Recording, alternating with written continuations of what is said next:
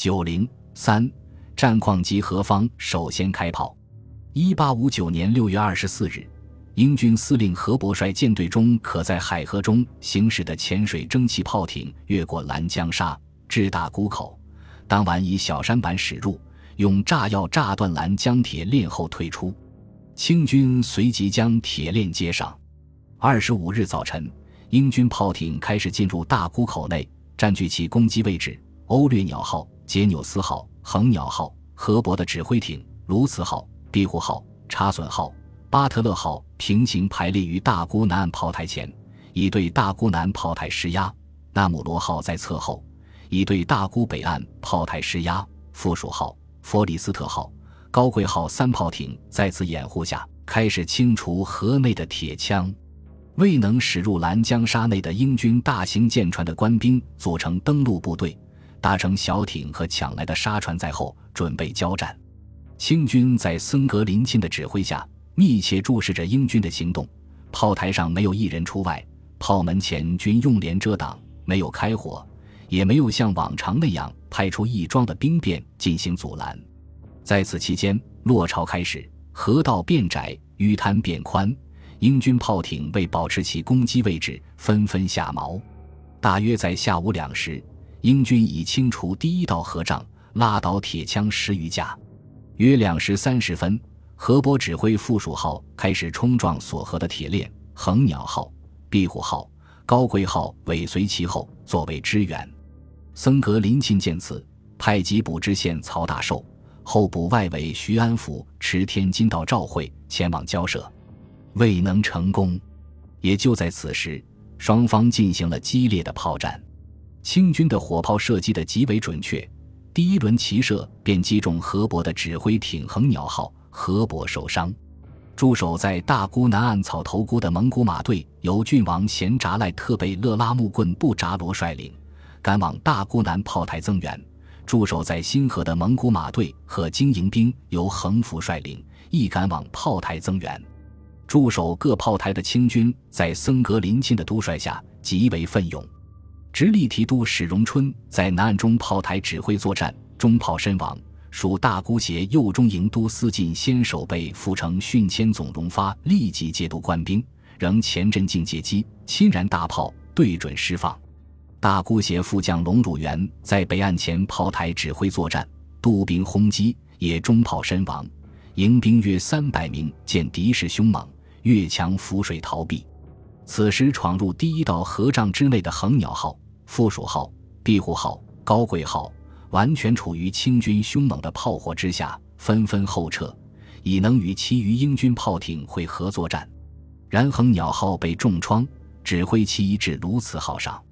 下午五时四十分，英炮艇查损号被击沉，庇护号被打得丧失能力，未久也沉没。正在托伊旺号上观战的美国东印度舰队司令达底拿 （J.C. Techno） 却发出了血浓于水的声音。由于英军炮艇此时或在交战，或已受伤，或因潮水不利，无法拖曳大沽口外载运登陆部队的小船和沙船。当一名英国军官来访做无言的请求后，达底拿立即用托伊旺号拖带载运登陆部队的英船驶往口内。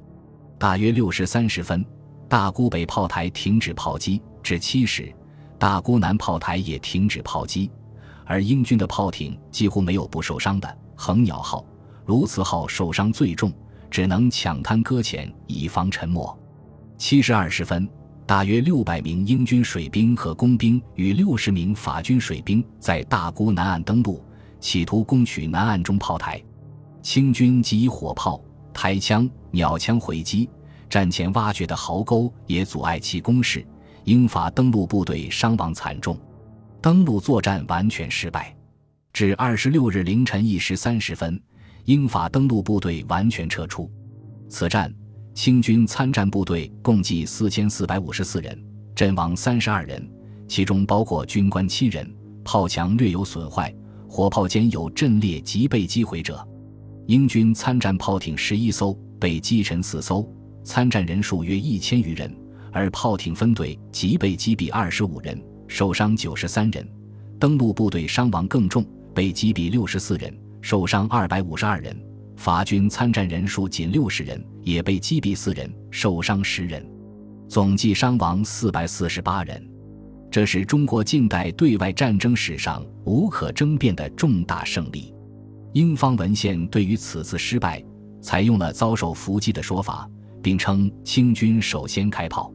首先，遭受伏击的说法并不能成立。尽管六月十七日英军舰队到达之后。森格林沁采用了障眼的手法，敕令官兵在暗处瞭望，炮台营墙不露一人，各炮门具有炮帘遮挡，白昼不见旗帜，夜间不闻更鼓。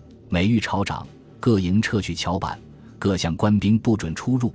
英方屡在船用千里镜打看，只见营垒数座，不见炮位官兵。尽管英方的报告也称，当舰队停在这里的时候。炮台上没有升起旗帜，也看不见一名士兵。但是英方完全知道，在过去的八个月里，他们大大加强了这一海岸地区的防御。主战派的首领蒙古亲王森格林沁，曾在1853年成功地防住了进至天津的叛逆者，而声名显赫，已被任命为这一地区的总司令。从英军行动的本身，也证明英方是完全有准备的。十一艘炮艇，仅三艘用于清除河障。其余八艘用于监视大沽炮台，尤其是威力强大的南岸中炮台。由此可见，英方并没有遭受伏击，而是他们根本看不起清军的武备。以往一系列的胜绩使他们轻敌冒进。何伯在战前就明确表示过将稳操胜券。至于谁先开炮，这个问题就比较复杂。英、法、美三国使节皆云清方先开炮。森格林沁在战后第一个报告，二十六日迎客即三至五时发出，中称英方竟将各船蜂拥直上，冲至第二座炮台，直撞铁链两次，皆被拦截，不能进越。该一级开炮向我炮台轰击，我军欲怒多时，是难进遏，各营大小炮位环轰叠击。这段文字虽没有明确使用先后的措辞。但从行文中不难看出，英方首先开炮。咸丰帝在收到该折后，于二十七日的谕旨中称：“遗传不遵礼遇，闯入内河，向我炮台先行开炮，官军愤怒，猎炮欢轰。”从此之后，清方文献皆明确指出英方首先开炮，而不像森格林沁第一个报告那样意思明确却用语含混了。从军事学术的角度来分析。若称英方首先开炮，似有一些不可解之处。英军从早晨开始行动，并没有直接进攻大沽炮台，却在下午两时三十分以后才开炮轰击，这从战术上讲是极为不利的。当天潮汐的高潮时约为上午十时二十分，低潮时约为下午五时十分，水位相差近两米。为什么英军不在涨潮时发动进攻，却在落潮时开炮？涨潮时水面开阔，正利于英前水蒸汽炮艇机动作战；落潮时水面狭窄，炮艇机动范围小。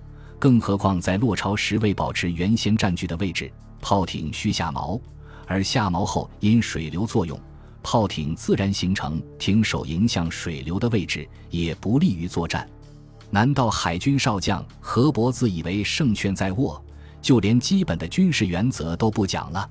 英军工程师费舍在其回忆录中对此次战斗会有精细的地图，详细标明清军铁枪、铁链、南北各炮台的位置，详细标明了英军各炮艇第一次占据的位置和四艘突进的炮艇“横鸟号”、“附属号”、“庇护号”、“高贵号”第二次前进的位置，详细标明了高潮时和低潮时的水线，详细标明了英军登陆的位置。从这份地图来看，英军若要攻取大沽南岸的前炮台、中炮台，根本就不必理会河道中的铁枪、铁链，而应乘高潮时直接进攻。因为此时英军炮艇可抵近射击，登陆部队可缩短攻击路线，而不必越过难行的鱼滩。对于六月二十五日下午两时三十分以前的英军行动，中英双方的记载是基本相同的，其目的就是清理河障。为什么突然到了两时三十分之后，何伯却开炮直攻炮台？这是难以解释清楚的。当然，以上基于军事学术的清理分析，并不能作为史实认定。以翰林院编修入直男书房的郭松涛，此时奉旨在僧格林沁军营帮办文案诸务。